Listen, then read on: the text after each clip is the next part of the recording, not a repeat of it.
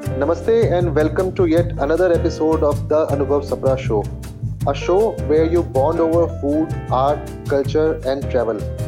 Today we have on our show someone who is a blogger, a recipe expert, someone who has helped many to kickstart their blogging career.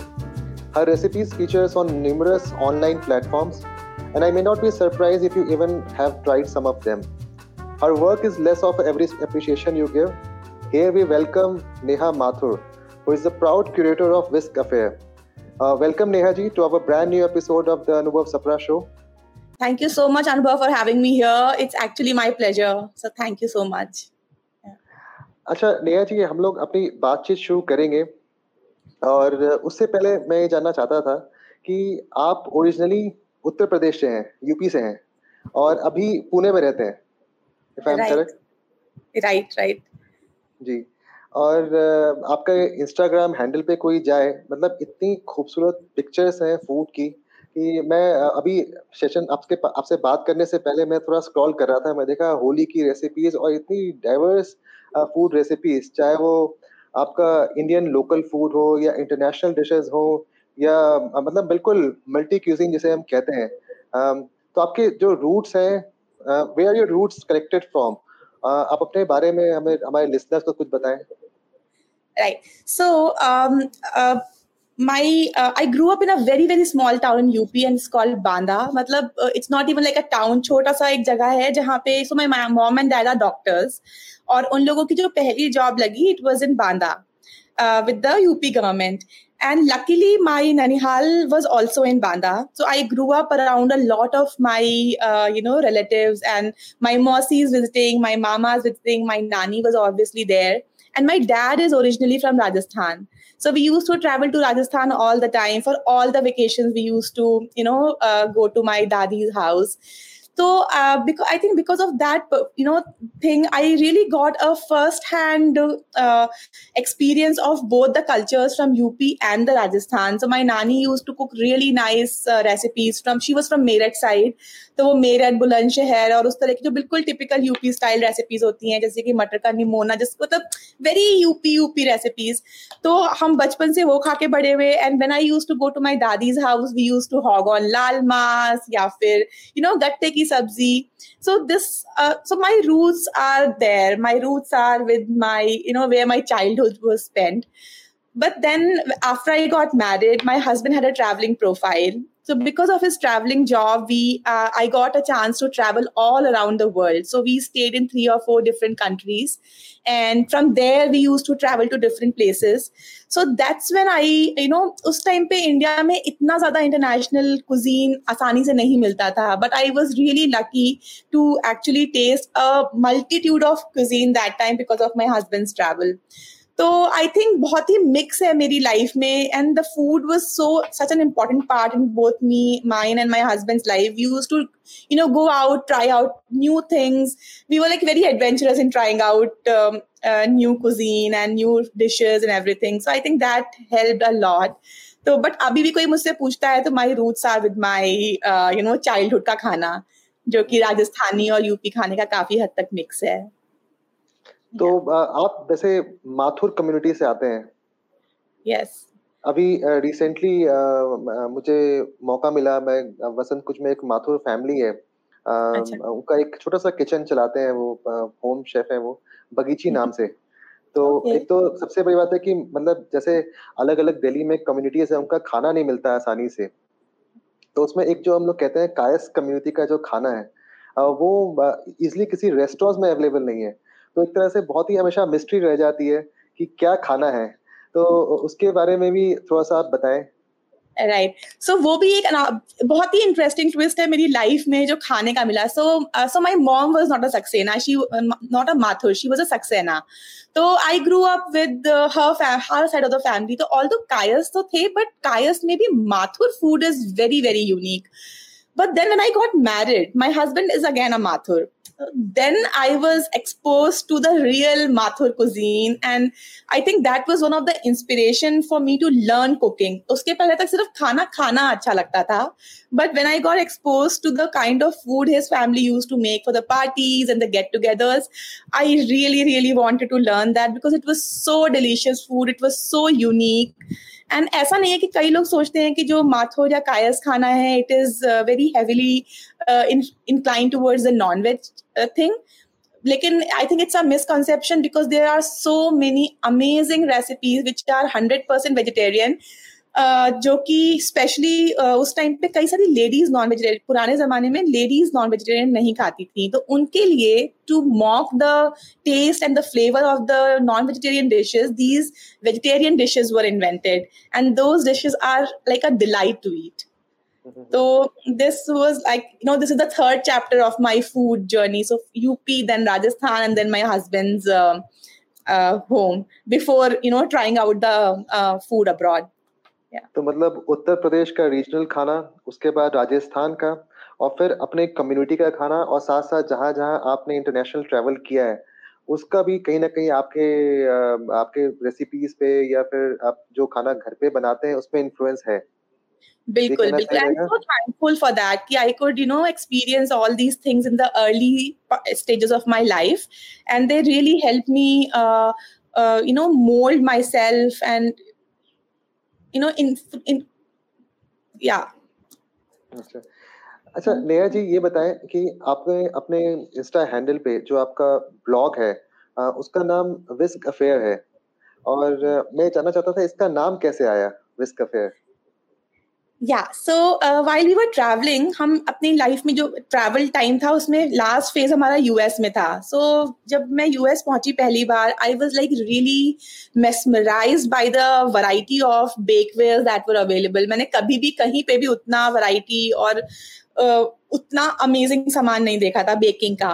तो I got really really incline to learn baking उसके बाद तक मैंने खाना बनाना सीख लिया था काफ़ी हद तक but it was mostly about cooking curries and you know like it was not mainly baking it was towards cooking तो यूएस uh, पहुँच के मुझे बहुत ही इंटरेस्ट आ गया बेकिंग में एंड उसी टाइम पे मैंने ब्लॉग भी शुरू किया।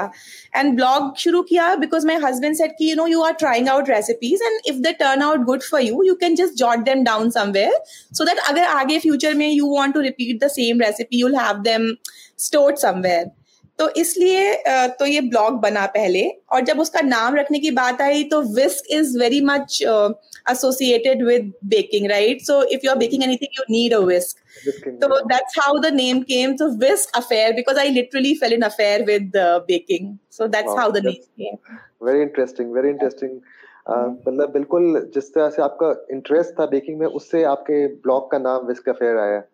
और right. सही में मतलब सही मायने में मतलब हर एक ब्लॉग के पीछे कुछ ना कुछ जो ब्लॉग के नाम होते हैं उसके पीछे कुछ ना कुछ नाम आ, कुछ ना कुछ कहानी होती है। जैसे right. हमारे पेज का नाम है Delhi food walks.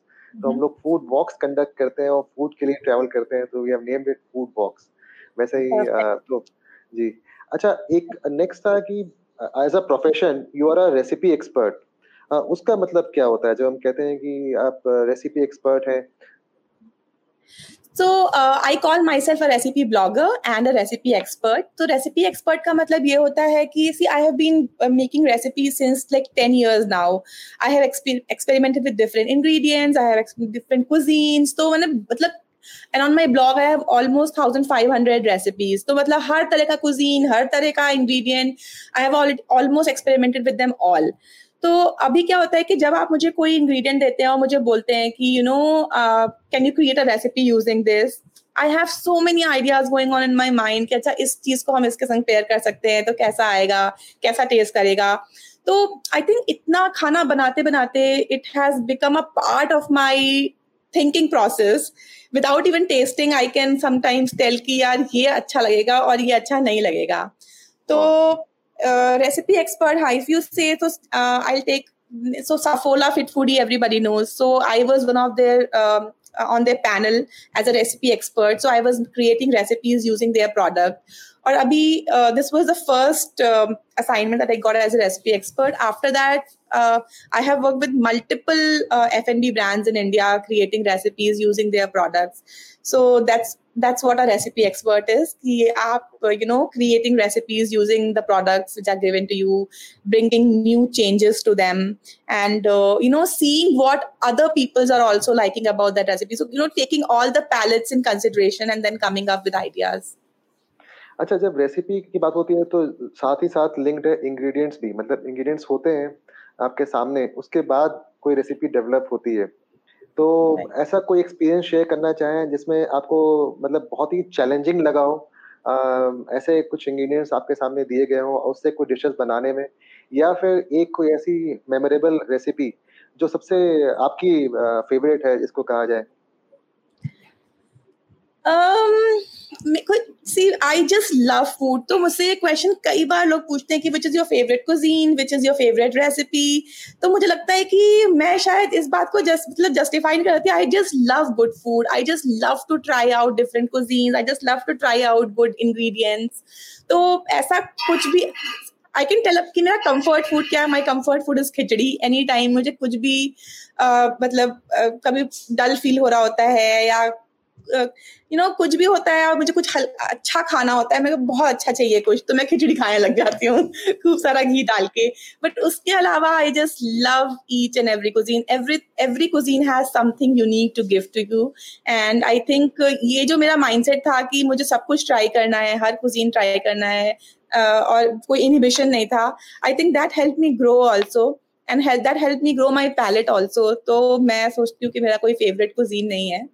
On coming back to कोई एक्सपीरियंस जिसमें मुझे कुछ बनाना हुआ बहुत सारे हैं तो कभी कभी बड़े सारे वियर इंग्रेडिएंट्स होते हैं, जैसे कि जिनके संग आपने कभी कम, काम नहीं किया होता है तो वियर नहीं होते, बहुत अच्छे इंग्रेडिएंट्स होते हैं but just because you don't know how to handle them you have not work with them तो थोड़ा सा इंटिमिडेटिंग लगता है। लेकिन आजकल द गुड थिंग इज़ की there is so much information available online और if you want to learn something you can so there is no excuse to it कि ये मुझे नहीं पता। तो if you there are so many resources online there are so many books तो अगर कोई चाहे कि वो इस बारे में सीखना चाहता है तो वो कर लेगा। तो one of those experiences we went to Iceland on a travel and वहाँ का जो ट्रेडिशनल फ़ूड है वो थोड़ा सा स्ट्रॉन्ग और uh, थोड़ा सा एक्वायर्ड टेस्ट होता है। तो वो that was a very interesting experience for me to eat that food I am not very adventurous eater that way कि मतलब I love to explore but उतनी भी एडवेंचरस नहीं हूँ। So that cuisine was a little different and अभी लगता है कि चलो अच्छा हुआ एक बार ट्राई तो किया। बिल्कुल बिल्कुल जो आदमी ट्रैवल करता है लोकल फ़ूड हमेशा जब आप कहीं जाते हैं तो पहली बार ट्राई करते हैं तो बिल्कुल नया होता है क्योंकि आप फ़र्स्ट टाइम ट्राई कर रहे हैं। तो धीरे धीरे समय लगता है अपने पैलेट को समझाने में अच्छा ये टेस्ट है ये अच्छा है ये मज़ा नहीं आ रहा खाने में। आई थिंक अच्छा, एक बार सॉरी एक बार ऐसा स्कॉटलैंड में भी हुआ तो स्कॉटलैंड में वो ब्लड सॉसेजेस होती हैं they are very very popular so everybody who goes to Scotland they eat that तो बट uh, मैं उस मतलब वो खाने में भी मुझे बहुत हिम्मत जुटानी पड़ी but when I ate I really like it तो या अच्छा मैं इस सवाल को ऐसे पूछता हूँ कि सबसे ज़्यादा एंगेजमेंट आपके जो ब्लॉग जर्नी में कौन सी रेसिपी में हुआ? मतलब सबसे ज़्यादा सबसे ज़्यादा हिट्स आए हो उस पर ये सबसे ज़्यादा लोगों ने अप्रिशिएट किया हो या most liked recipe of yours या तो वेरी इंटरेस्टिंग अभी पिछला लॉकडाउन जब था, जब कोरोना बिल्कुल शुरुआत हुई थी so I have a golgappa recipe on the blog it's a very nice recipe to make the golgappas from home and I think वो दो महीने में my I typically get around 1.2 to 1.5 million views on my blog every month. But वो दो महीने में I got around three million views on the blog और वो 1.5 मिलियन व्यूज़ हर महीने was coming to golgappa recipes तो आई वॉज़ लाइक कि लोगों को गोलगप्पा वाकई में बहुत ही पसंद है. I think everybody was missing going out and having the street food और उस टाइम पे इस बार वाले लॉकडाउन में तो सब कुछ आराम से मिल रहा है you know you are getting everything home जब last year when it started even the supplies were a little limited तो आई थिंक सब लोगों ने गोलगप्पे घर में बनाना शुरू कर दिया बट या लास्ट लॉकडाउन में हाँ सबसे ज़्यादा लोगों ने स्ट्रीट फ़ूड को बहुत मिस किया। ऐसी चीज़ों को चाट को गोलगप्पे को। और सबने ही कुछ ना कुछ एक्सपेरिमेंट किया। मुझे याद है हम लोग ने भी घर पे समोसे भी बनाए पकौड़े भी बनाए और साथ में गोलगप्पे भी बनाए। तो काफ़ी उस समय रेसिपी ब्लॉग्स बहुत हिट थी कि लोग जाते थे यूट्यूब पे और ब्लॉग्स पे पढ़ते थे कितने रेशियो में क्या मिलाना है और घरों पे एक्सपेरिमेंट करते थे। अच्छा इसी के साथ मेरा नेक्स्ट सवाल जुड़ा हुआ है नेहा जी। जैसे रेसिपीज़ तो लोग बनाते हैं साथ साथ उसके साथ रेसिपी ब्लॉगिंग के साथ मोनेटाइजेशन कैसे मतलब क्या सीक्रेट है? लोग कैसे मोनेटाइज करते हैं अपने रेसिपी ब्लॉग्स को? या कुछ आप टिप्स देना चाहें लोगों को? Yeah, sure. So I have been blogging for 10 years now, and I can very proudly say that I have converted into a very well paying profession. But this I just want to tell one thing to people कि एक तो ये जो blogging journey है it's not an overnight thing so it takes time it needs patience it needs perseverance ऐसा नहीं है कि आपने आज मेहनत करी और कल छोड़ दी। So I have been working every single day for eight to ten hours since last eight और टेन ईयर्स तो uh, अगर if you want to make it into a profession you will have to treat it like a profession you will have to treat it like any other office job. That is the first thing to keep in mind. Secondly uh, it, it has become very very competitive right? So if you think about it anybody can open a blog and start to uh, post recipes right? So how uh, are you going to differentiate yourself from all those millions of people who are also writing about the same recipes. For example, dal makhni. If you Google dal makhni, there are millions of results for dal makhni. But how are you going to come on Google page one? So you have to have some USP to your content. You have to have some, uh, you know, uniqueness to your content. So that is the second thing. Now, third thing is obviously you should have a focus. You should have a goal um, I always tell people that, you know, if you want to, so when I started, it, it was just like a passion for me. कि you know uh, मैं कुछ नया सीख रही थी और मैंने उसको uh, एक ब्लॉग पे डाल दिया। But the time is very different now. Uh, blogging is a serious profession it's like ऐसा अब वो टाइम गया जब ब्लॉगिंग वॉज़ लाइक पैशन के लिए कर ली शौक के लिए कर ली। अगर आपको उसको प्रोफेशन में बनाना है तो you have to think about certain things like as from day one तो उस दस साल पहले हम लोग को पता भी नहीं था एस e क्या होता है। But now you if you want to start a blog you have to think about as you have to think about quality of your writing you have to think about giving out very good pictures of the food that you are making तो ये तो हो गई basic चीज़ें। And then how to monetise it then so I have three sources of monetisation first firstly is the ad revenue So I am associated with the ad network in the US. There are multiple ad networks, and you can choose which one suits you best. There are some really, really good ad networks which give you a very, very high RPMs. So um, I am with one of those uh, ad networks in the US. So एक तो वो हो गया my primary source. My secondary source of income, I would say, uh, is brand collaboration. so now, because I have so many footfalls on my blog and on my social media, brands want to uh, collaborate with me. And because I have been, uh, you know, doing this for last 10 years, even the brands know that I am a very, uh, uh you know, what do you say? Uh, see, I forgot the word. Credible, credible. या। तो आपको अपनी credibility बनानी पड़ती है और credibility एक दिन या एक साल या इतनी जल्दी से नहीं आती कि आप सोचो कि आज आपने कुछ शुरू किया और कल से आपको लोग ट्रस्ट करने लग जाए। It takes time it takes and it takes very genuine effort तो शुरू शुरू में कई सारी चीज़ों के ऐसे आ, मेरे पास आते थे ऑफर्स जो कि मैं खुद बिलीव नहीं करती। और ऑल मेरे पास उस टाइम पे बहुत ज़्यादा काम नहीं था but still I let them go because I wanted to be very genuine with my readers जो कोई मेरे अगर, if they are coming to my accounts, they should feel very safe and secure about what i say to them.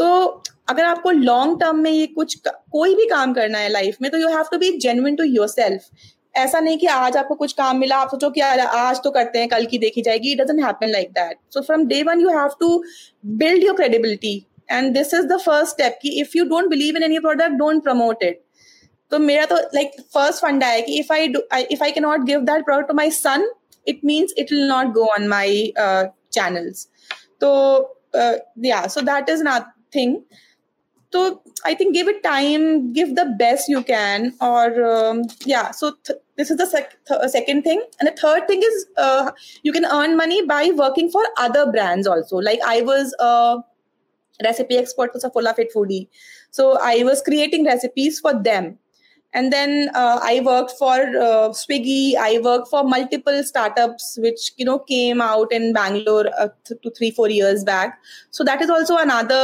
way to earn money through blogging you know because uh, उसमें आपकी blogging का कुछ नहीं है but just because आप blogging करते करते इतनी स्किल सीख जाते हो you are good with taking good pictures you are good with you know writing about a recipe so this is like a indirect source of income where you work for other brands create content for them Um, yeah so these are the three ways which i earn mostly.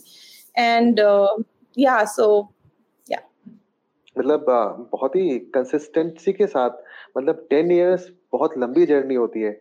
और आपने बिल्कुल ऐसा से बताया कि profession के साथ जैसे लोग अपने किसी और प्रोफेशन को परस्यू करते हैं चाहे कोई भी हो और इतने घंटे लगा के अपने ब्लॉग को तैयार करना और साथ में उससे रेवेन्यू जनरेट करना it's a big achievement in fact for 10 years consistently doing it yeah but i also wanted to say that it is a very very lucrative field i mean uh, uh, you just you don't know how much potential this field has तो अगर आप office का काम किसी जाके आप इतना शिद्दत से कर सकते हैं तो अपना ही ब्लॉग अपना ही कंटेंट क्यों हम uh, उतने एफर्ट से नहीं करें right so that always kept me driven. कि you know I I know I knew the potential and I was like नहीं ये तो करना ही है. तो yeah. अच्छा मेरा एक ये पर्सनल सवाल है आ, कि रेसिपीज़ में जैसे हम लोग ऑनलाइन टीवी में शोज़ भी होते हैं आज की डेट में डिजिटल मीडिया इतना पॉपुलर है सोशल मीडिया आपका फेसबुक है फिर ट्विटर भी है साथ में इंस्टाग्राम है यूट्यूब है आपको सबसे अच्छा मीडियम एज अ आप इतने सालों से ब्लॉगिंग करते आ रहे हैं तो कौन सा लगता है? Uh, देखो मेरा पर्सनल थोड़ा डिफरेंट है because I am a very I am not a very social person तो मुझे लगता है कि मुझे किसी और से ज़्यादा बात बात ना करना पड़े चुपचाप मैं अपना काम करती रहूँ। तो इसलिए मुझे ब्लॉगिंग ब्लॉग अच्छा लगता है क्योंकि उसमें मुझे किसी से कोई इंट्रैक्शन नहीं करना पड़ता। उसमें मैं अपना एक ब्लॉग पोस्ट लिखती हूँ उसको अच्छे से अच्छा बनाने की कोशिश करती हूँ and then I am done right right? लेकिन अगर इंस्टाग्राम या कोई भी सोशल मीडिया की हम बात करते हैं if you work with a brand तो फिर आपको ब्रांड बोलता है कि आपको ऐसे करना है आपको वैसे करना है और फिर मैं I am like a little you know थोड़ा सा तो that's a very personal thing but I am like that तो इसलिए मुझे ब्लॉग कितने फ्रीक्वेंसी पे आप ब्लॉग पोस्ट करते हैं अपनी मैं बहुत फ्रीक्वेंसी पे करती हूँ तो मतलब एक काफ़ी पाँच छह साल तक तो एक दिन में एक ब्लॉग किया हर रोज except the weekends now because I have a team we are और मैं अपनी टीम बढ़ा भी रही हूँ तो we are like doing at least three two four post every day and every day या content is money content is money मतलब इतना कंटेंट क्रिएट करना बहुत टाइम टेकिंग होता है। ये अच्छा है कि अगर एक ब्लॉग पोस्ट करने में मतलब पूरे कभी कभी पूरे वीक लग जाता है और एक दिन में चार ब्लॉग निकालना मतलब अकेले नहीं करती अकेले नहीं करती आई हैव टीम या अच्छा दैट्स गुड दैट्स नाइस अच्छा next question was recipe is one of the crucial forms of documentation मतलब it's even an essential part of our history so आपके हिसाब से क्या सही तरीका है फ़ूड रेसिपी डॉक्यूमेंटेशन का और कैसे ये recipe documentation over the years evolve हुई है इंडिया में yeah. तो मुझे जैसे अभी हम किसी से भी पूछेंगे ना कि कोई अपनी नानी से या अपनी मम्मी से कोई रेसिपी पूछता है स्पेशली इंडिया में इट्स ऑलवेज अबाउट अंदाज़ा। नो बडी नोज़ कि उसमें कितने चम्मच तेल गया या कितने चम्मच हल्दी गई। सब कोई पूछो हाँ अब उसमें इतना सा धनिया डाल दो, इतना सा हल्दी डाल दो।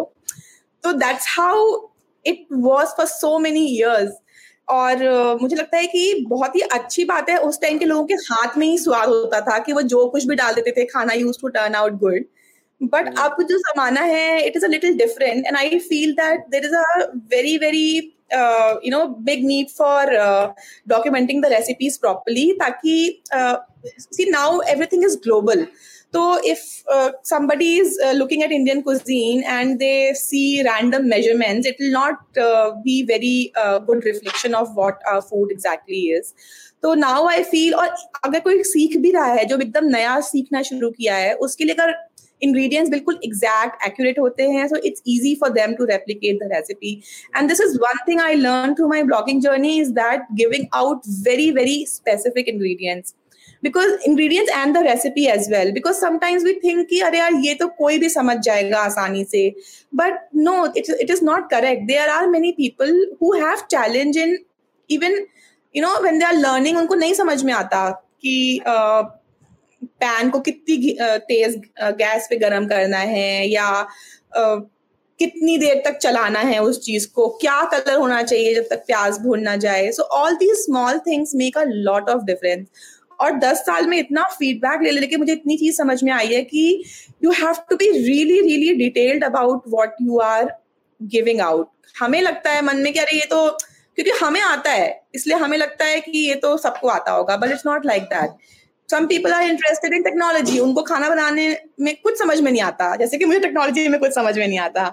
तो it's like that right so i think ki, uh, giving out detailed and very very accurate uh, ingredient measurements and directions is very important बिल्कुल अच्छा आपने अभी बता रेफरेंस दिया कि जो इंडियन कॉन्टेक्स्ट में हम लोग मैक्सिमम जो रेसिपीज़ है अपने एल्डर से पूछते हैं दादी माँ से पूछेंगे नानी माँ से पूछेंगे मम्मी से पूछेंगे कि कैसे बनता है क्या होता है लेकिन वो चीज़ अभी आपने बताया कि अंदाज इंडियन फ़ूड में बहुत होता है कि एक चुटकी डाल लिया या थोड़ा सा डाल लिया वो वो नहीं है। और साथ में ये जो होम बेस्ड रेसिपीज़ हैं वो भी घर से घर वेरी करती है। मतलब जैसे आ, मेरी मम्मी एक कोई डिश बनाती होंगी और वो आपके घर में अलग तरीके से बनता होगा। तो उस उसमें स्टैंडर्डाइजेशन कैसे किया जा सकता है? या क्या क्या ऐसा आपने ब्लॉग के थ्रू स्टैंडर्डाइजेशन किया है? बिल्कुल किया है, क्योंकि मेरा मतलब बड़ा, मैंने ब्लॉगिंग शायद शुरू ही इसलिए करी क्योंकि मैं एक खाना अगले दिन नहीं खा सकती। तो आई नीड वेरिएशन लेकिन लेट से अगर आलू की सब्ज़ी आज खा ली और उसको ब्लॉक पे डाल दिया तो अब कल दूसरी की आलू की सब्ज़ी कैसे डालोगे?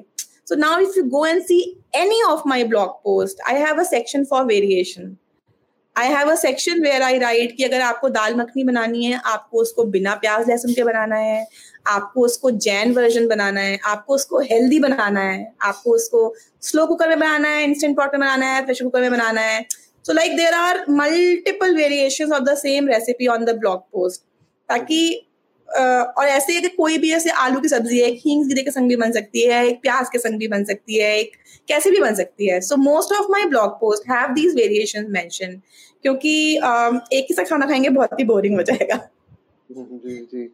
तो मतलब साथ में हमें वेरिएशंस मिल सकते हैं एक डिश के आपके ब्लॉग पे जाएँ और आ, मतलब एक तरह से कोशिश की गई है कि जो अलग अलग कम्युनिटीज है अलग अलग घरों पे जो हाउस होल्ड में खाना बनता है और या फिर आपकी अपनी रेसिपीज़ भी ब्लॉग पे है। लोग जान सकते हैं उसके बारे में। अच्छा नेक्स्ट आपके इंस्टाग्राम पे हमने देखा है एक बहुत ही इंटरेस्टिंग कंसेप्ट मेन्यू प्लानिंग का। और मेन्यू प्लानिंग ज़्यादातर हम लोग जोड़ते हैं रेस्टोरेंट से। तो घरों में मतलब एक इसका क्या डोमेस्टिकेटेड क्या क्या वर्जन है? और घरों पे क्या आज ज़रूरत है हम लोगों को मेन्यू प्लानिंग करने की? मुझे लगता है कि बहुत ही ज़्यादा ज़रूरत है। एक ये छोटी सी चीज़ है जिसमें आपको टाइम भी नहीं लगता, लेकिन आपकी लाइफ इतनी ज़्यादा सिंप्लीफाई हो जाती है। Everybody is busy these days मतलब ऐसा, सब लोग सुबह मॉर्निंग मंडे उठ के ऑफ़िस निकल जाते हैं और रात में घर आते हैं। और फिर क्या होता है, जब कुछ खाने को नहीं होता दे एंड अप ऑर्डरिंग कुछ भी जंक जो मिला वो खा लिया। बस खत्म, क्योंकि खाना खाना तो है ही। तो इतना एक छोटा सा एफर्ट हम जो वीकेंड पे लेके अगर एक मेन्यू प्लान बना ले अपना कि हमें वीक में ये चीज़ें खानी है और उसके लिए थोड़ा सा एफर्ट लगा के उसकी तैयारी है तो खुद कर ले या जो आपके घर में हाउस हेल्प आती है उससे करा ले। तो आपकी लाइफ इतनी ज़्यादा शॉर्ट हो सकती है कि आप बस घर आए अगर आपको लेट से पनीर पालक पनीर बनाना है अगर आपका पालक ऑलरेडी प्यूरी होके फ्रिज में रखा है हफ़्ते भर के लिए या आपको जब भी बनाना है, आपने बस उसको निकाला, आपका मसाला भुना रखा है, आपने थोड़ा सा मसाला डाला उसमें पालक की प्यूरी डाली और पनीर के पीसेस डाल दिए। You have a super healthy dish ready in just no time like ten minutes right ऐसे ही आप बहुत सारी चीज़ें मेन्यू प्लान कर सकते हैं। आप अपने सब्ज़ियाँ काट के रख सकते हैं, आप अपने छोले राजमा सब उबाल के रख सकते हैं, मसाला भून के रख सकते हैं फ्रिज में पूरे हफ़्ते के लिए, पास्ता बॉईल करके रख सकते हैं सॉसेस बना के रख सकते हैं। सो देर आर फिर आपको क्या करना है? बस आप पाँच मिनट के लिए किचन में गए आपने उसमें एक फ्रेश टेम्परिंग करी and you have a meal ready in no time क्या आपके पास सब्ज़ियाँ कटी हुई हैं पास्ता बॉइल्ड है सॉस रेडी है. You just mix everything with a little butter and garlic and you are done right? You have a nice meal. So instead of कि आप कुछ भी जो हाथ में पड़ा वो खा लिया you you can actually eat a proper full meal. तो बहुत ही छोटी सी आपको एक मतलब आधा घंटा लगता है पूरे हफ़्ते का मेन्यू प्लान करने के लिए but it gives you so much of an advantage तो मतलब मैं तो अगर आप फ्री भी हो घर में भी रहते हो या कुछ काम नहीं तब भी मैं कहती हूँ कि ये काम तो करना ही चाहिए। क्योंकि फिर वो जो आपका एक्स्ट्रा टाइम है वो आप कहीं और यूटिलाइज कर सकते हैं। बिल्कुल ये देखा जाता है कि इंडियन हाउस होल्ड में काफ़ी हद तक होता भी है। मतलब ऐसा हम लोग हमारे माइंडसेट में नहीं होता कि हम मेन्यू प्लानिंग करने जा रहे हैं लेकिन कुछ चीज़ें फिक्स्ड होती है। जैसे हमारे घर में कि संडे को राजमा बनना ही बनना है लंच में। तो वो तैयारी हो जाती है कि हाँ इस दिन कड़ी बननी बननी है। तो कुछ चीज़ें कहीं ना कहीं ओवर द वीक ये प्लान रहती हैं लेकिन हाँ कॉन्शियसली हम लोग कभी वैसा सोचते नहीं है कि आज हमें पूरे वीक में क्या करना लेकिन अच्छी चीज़ है। आपने बहुत सा एक वो भी बताया कि ऐसे लोग प्लान नहीं करते हैं तो जंक फ़ूड की तरफ़ चले जाते हैं। पता नहीं होता कि आज शाम में क्या खाना है या कल हम इस दिन क्या खाने वाले हैं। और लास्ट में आप ऑनलाइन गए और आपने कुछ जंक फ़ूड या तो घर से बाहर से मंगवा लिया या घर पे जो भी है उठाया और खा लिया। तो बहुत ज़रूरी है मतलब न्यूट्रिशन भी जुड़ा हुआ है कहीं ना कहीं हमारे ये मेन्यू प्लानिंग से। और मैंने देखा है कि आपके आपने आपके सोशल मीडिया पे आपने काफ़ी ज़्यादा इस पे फोकस भी किया है न्यूट्रिशन पे। जैसे माइक्रोग्रीन्स के ऊपर न्यूट्रिशनल फ़ूड जैसे रागी इडलीज तो how has food evolve in respect to nutrition over the years so I think people have become more aware of their lifestyles एक तो वैसे ही इतनी बिज़ी लाइफस्टाइल्स हैं, बहुत ज़्यादा टाइम नहीं है कि यू नो हेल्थ मतलब पुराने जमाने का जो तरीका था काम करने का that itself was exercise अपने आप में राइट कि अगर हम अलग से नहीं भी करते तो भी जो दिन भर में जैसे झाड़ू पोछा घर का खुद करते थे, या खड़े होके बर्तन भी धोते थे, आजकल वो सब चीज़ें तो खत्म हो गई हैं। तो अगर एक्स्ट्रा एक्सरसाइज नहीं करें तो उसके अलावा और कुछ नहीं मिल रहा हम लोगों को। एंड उसके साथ साथ अच्छा हेल्दी खाना खाना भी खत्म होता जा रहा है। तो आई थिंक थोड़ा सा consciously I think people have also started to think कि अगर हमें अपना न्यूट्रिशन पे ध्यान देना बहुत ज़रूरी है। तो ऑल दो मैं बहुत ज़्यादा so I personally prefer in you know portion controls मैं बहुत ज़्यादा जैसे फॉर uh, एग्ज़ाम्पल कुछ चीज़ें हैं जिनको मैं सोचती हूँ कि जैसे समोसा है फॉर एग्ज़ाम्पल मैं कभी भी बेक समोसा नहीं खाती। मैं भले ही समोसा महीने में एक बार खाऊं, दो बार की जगह बट मैं जब खाऊँगी, मैं वो तला हुआ प्रॉपर समोसा ही खाऊँगी। So that way I am very particular about a few things जिनको जैसा खाना चाहिए, वैसा खाना चाहिए। लेकिन उसके अलावा जो हमारा रोज का खाना है, अगर हम उसमें छोटे छोटे चेंजेस करके जो ये अच्छी न्यूट्रिशियस चीज़ें हैं, उनको इंक्लूड कर पाए। फॉर एग्ज़ाम्पल डोसा बैटर वो अपने आप में भी बहुत हेल्दी है। लेकिन अगर उसमें आप थोड़ा सा रागी का आटा और मिला दें या कोई और अच्छे जो सुपर फूड्स हैं वो और मिला दें थोड़ी सब्ज़ियाँ मिला दें तो उसकी जो न्यूट्रिशनल वैल्यू है वो थोड़ी और बढ़ जाती है। तो लेट से अगर आप हफ़्ते में दो चीट मील्स खा रहे हैं और आपने बाकी पूरे टाइम ऐसा अच्छा खाना वो भी पोर्शन कंट्रोल में खा लिया so there is nothing you should not even call them a cheat meal then कि यू नो बिकॉज़ आपने पूरे हफ़्ते अच्छे से अपनी बॉडी को देखते हुए नरिशिंग खाना खाया है। अरे छोटे छोटे चेंजेस जो आप कर सकते हैं अपनी लाइफस्टाइल में अपने खाने के तरीके में। तो वो मैं कोशिश करती हूँ कि जो मैं अपने घर में कर रही हूँ थोड़ा बहुत सोशल मीडिया पे भी शेयर कर दूँ। मैं बिल्कुल एग्री करूँगा आपके साथ कि हमें जो हेल्दी वर्ड है सो कॉल्ड आज की डेट में और वो बहुत ही वेरी करता है। मतलब एक कोई फिक्स्ड नहीं है कि ये चीज़ है और जैसे आपने बताया कि आपने अपनी बैलेंस डाइट अगर हफ़्ते में आप पाँच छः दिन ले रहे हैं तो एक दिन आप खुल के जो चीज़ खाना चाहें वो खा सकते हैं और उसको चीट डे बोलना सही नहीं रहेगा क्योंकि आपने पाँच छः दिन तो अच्छे से बैलेंस डाइट लिया है हर एक चीज़ अच्छे से ली है। तो अच्छा मैं अब दोबारा से हमने आपके ब्लॉग के बारे में बात की आपके पूरे रेसिपी डॉक्यूमेंटेशन किस तरह की जाती है और कैसे लोग मोनिटाइज कर सकते हैं, उसके बारे में बात की। मैं दोबारा से फ़र्स्ट सवाल जो मैंने आपसे पूछा था कि आपकी जर्नी की शुरुआत या आपके आपके ब्लॉग में कहाँ कहाँ से मेजर इन्फ्लुएंसेस दिखते हैं? सर ने बताया कि यूपी राजस्थान और आपके इंटरनेशनल ट्रेवल्स और आपकी कम्युनिटी का खाना, सब कुछ कहीं ना कहीं आपके ब्लॉग्स में रिफ्लेक्ट करता है। तो कुछ ऐसी कुछ चाइल्डहुड मेमोरीज फ़ूड की जो आप शेयर करना चाहें, जो ऐसी डिशेस जो आपको लगता है कि अब एक तरह से फॉरगॉटन रेसिपीज़ मतलब लॉस्ट रेसिपीज़ नहीं कहूँगा मैं कि जो अब नहीं मिलती जैसे यूपी में भी। आपने एक डिश का एग्जांपल तो दिया निमोना का। तो ऐसी हाँ। और भी कोई डिशेस हैं अलग अलग जगहों की। खासकर मैं बात करूँगा यूपी की और राजस्थान की। और राजस्थान में भी हमने बहुत स्टैंडाइजेशन कर दिया है कि खाना जब राजस्थान का बोलते हैं तो दाल बाटी चूरमा लाल मास ही ध्यान में आता है। तो ऐसी कुछ रेसिपीज़ हैं जो आपके ब्लॉग पे लोग जाके देख सकते हैं और जिसके बारे में लोगों को उतना नहीं पता है। या तो अगर यूपी की रेसिपीज़ की बात करें तो बड़ी सारी हैं। मैंने निमोना का तो नाम लिया ही एक। उसके अलावा जब हम लोग छोटे थे तो बहुत तरह तरह के शरबत माई नानी यूज़ टू मेक एक उसमें वो चंदन का शरबत बनाती थी और हर गर्मियों में मतलब वो शरबत बनता था। And it used to be so cooling और एक अलग ही उसमें फ्रेग्रेंस और फ्लेवर होता था। तो वो एक शरबत मुझे याद है। उसके अलावा शी यूज़ टू मेक सब्ज़ी और वो मटर होती है ना बिल्कुल जो यंग मटर होती है एकदम सॉफ्ट हम्म। वाली। उसके अंदर के वो निकल जिनके छिलके होते हैं। उसकी एक वो सब्ज़ी बनाती थी और वो सब्ज़ी आई स्टिल रिमेम्बर इतनी अमेजिंग लगती थी। मैंने शायद उतनी सॉफ्ट मटर अब नहीं मिलती इसलिए वो सब्ज़ी नहीं खाई है काफ़ी सालों से। या हम्म। फिर I don't know what is the reason but I still remember the taste lingering मुझे ना मतलब अच्छा लगता है सोच के कि वो सब्ज़ी हम लोग खाते थे। और कटहल कटहल बहुत यूज़ होता था जब हम लोग छोटे थे। अब अच्छा कटहल मिलना भी जहाँ एटलीस्ट पुणे में जहाँ मैं रहती हूँ वहाँ पे मिलना थोड़ा मुश्किल हो गया है। हम्म। तो कटहल की बिरयानी बनती थी कटहल के कोफ्ते बनते थे कटहल के कबाब बनते थे। और एक फालसे आते थे उस टाइम पे। अब वो मुझे फालसे खाए हुए अरसा हो गया। दिल्ली में तो मिलते हैं शायद अभी लेकिन सिर्फ़ दिल्ली में मिलते हैं सिर्फ़ दिल्ली में मिलते हैं। मैंने और कहीं मिलते हुए फालसे नहीं देखे। तो फालसे का शरबत तो मतलब गर्मियों में बनना ही बनना है। और हमारे घर में फालसे की कढ़ी बनती है। It is a very Mathur specific speciality जो शायद किसी ने कभी नहीं सुनी होगी। वो मेरे ब्लॉग पे रेसिपी भी पड़ी हुई है तो आ, उसको ट्राई कर सकते हैं। It's a very very nice recipe तो फालसे की कढ़ी बनती थी।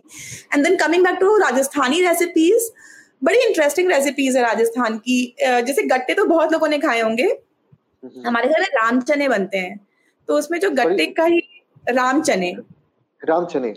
ये क्या होता है?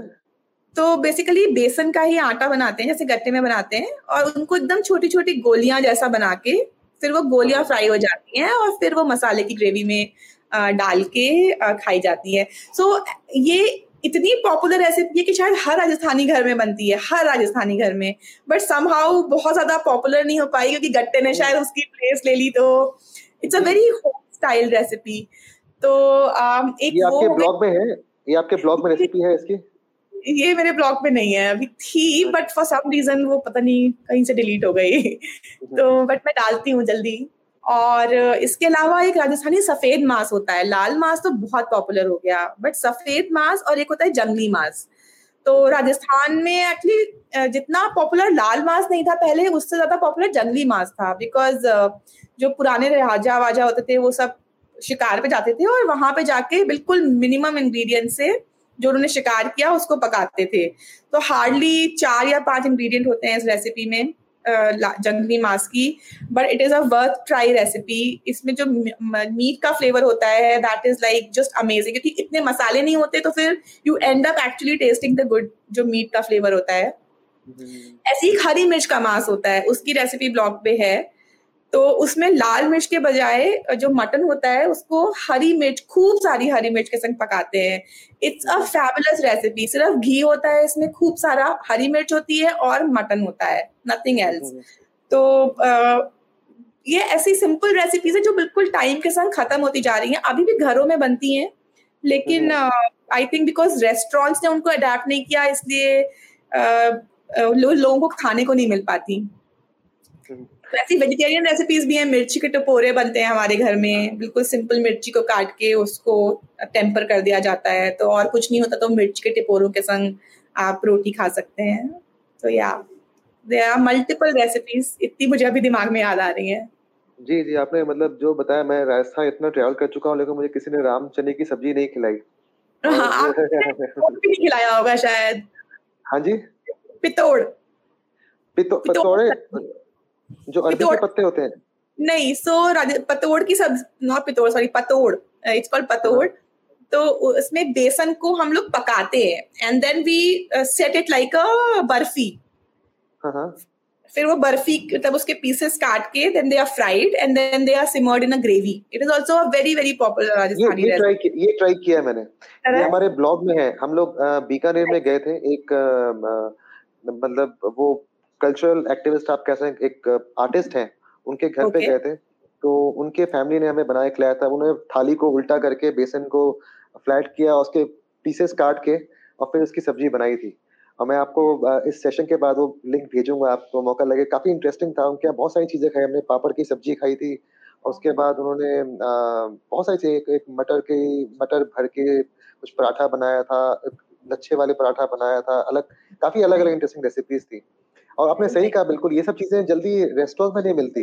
ये आपको किसी के घर पे ही मिलेगी और आप तभी आप एक्सप्लोर कर सकते हैं। Right right. और काफ़ी मतलब ब्लॉग का देखिए कितना बड़ा रोल है। मतलब जो रेसिपीज़ है उसको डॉक्यूमेंटेशन से लेकर और बिल्कुल लोगों के घर तक पहुँचने का जो भी चीज़ें आपने बताई कि एक फ़ूड शोज़ जैसे हम लोग टीवी में देखते थे एक समय था लोग कॉपी पेन लेके बैठते थे कि टीवी शो में टीवी शुरू हो रहा है रेसिपीज़ लिख रहे हैं। उसके बाद ट्रांसफॉर्मेशन हुआ ब्लॉग्स आने शुरू हो गए और ब्लॉग्स से बिल्कुल आराम से लोग देख के और बना सकते थे। आज के में सबके मोबाइल फ़ोन से लोग स्क्रीन ले लेते हैं और उसके बाद फिर जब बनाना हुआ उसका इस्तेमाल कर लिया फिर अब वीडियोस भी आ गए हैं धीरे धीरे पॉडकास्ट भी आने लगा है। तो मीडियम जो है रेसिपीज़ का वो काफ़ी ट्रांसफॉर्म हुआ है ओवर द इयर्स लेकिन मुझे लगता है कि ब्लॉग्स की अपनी एक अलग जगह है और जिस तरह से आपने काम किया है ओवर द इयर्स लोगों के लोगों को रेसिपीज़ बताने का वो काबिल तारीफ़ है। तो हम लोग इसी के साथ अपना सेशन एंड करेंगे। उससे समझाते जाते ये था कि अभी बहुत ही एक समय ऐसा चल रहा है कोविड का समय और बहुत ही टफ टाइम्स है हम सब लोगों के लिए। तो कोई एक मैसेज आप देना चाहेंगे आ, हमारे लिसनर्स को? Uh, मैं यही बोलना चाहती हूँ कि यू नो ऑल दो शायद ये वेव अभी जो आई थी सेकेंड वेव ये कम हो जाएगी but I think none of us should let our guards down you know this thing will go pass on लेकिन थोड़ा टाइम लगेगा, थोड़े दिन के लिए आप जितने रिस्ट्रेन में रहे हैं इतने टाइम तक, थोड़े दिन हमें इसको और फॉलो करना चाहिए। It will be good for everybody else not only just you but for the entire community सोच के कि अभी हम you know this is not the right time to step out थोड़े दिन तक अपना और बाहर जाना और यू नो फ्रेंड्स और फैमिली से मिलना जुलना, थोड़े दिन के लिए हम रेस्ट्रिक्ट कर लें तो it will be a really good you know step तो बस अभी थोड़े दिन और ये फॉलो कर जाए I think this time will pass very very soon और you know will be back to the normal time तो अगर हम जितना जल्दी it should be a community effort कि हम सब सारे साथ मिलकर ये डिसाइड कर लें कि हम कोई भी जना यू नो बाहर नहीं जाएगा, जितना हम कर सकते हैं घर में, उतना ही करेंगे। उतनी ही जल्दी हम इस चीज़ से छुटकारा पा सकते हैं। So I really really you know ask everybody कि थोड़े दिन और रिस्ट्रेन कर लीजिए and then it will be all good जो नेहा का ब्लॉग है विस्क अफेयर आप इंस्टाग्राम पे जाके फॉलो कर सकते हैं और साथ ही साथ विस्क अफेयर ब्लॉग पर जाके रेसिपीज़ भी देख सकते हैं। तो thank you Neha once again thank you for having me Anubhav it's a very nice experience thank you so much thank you.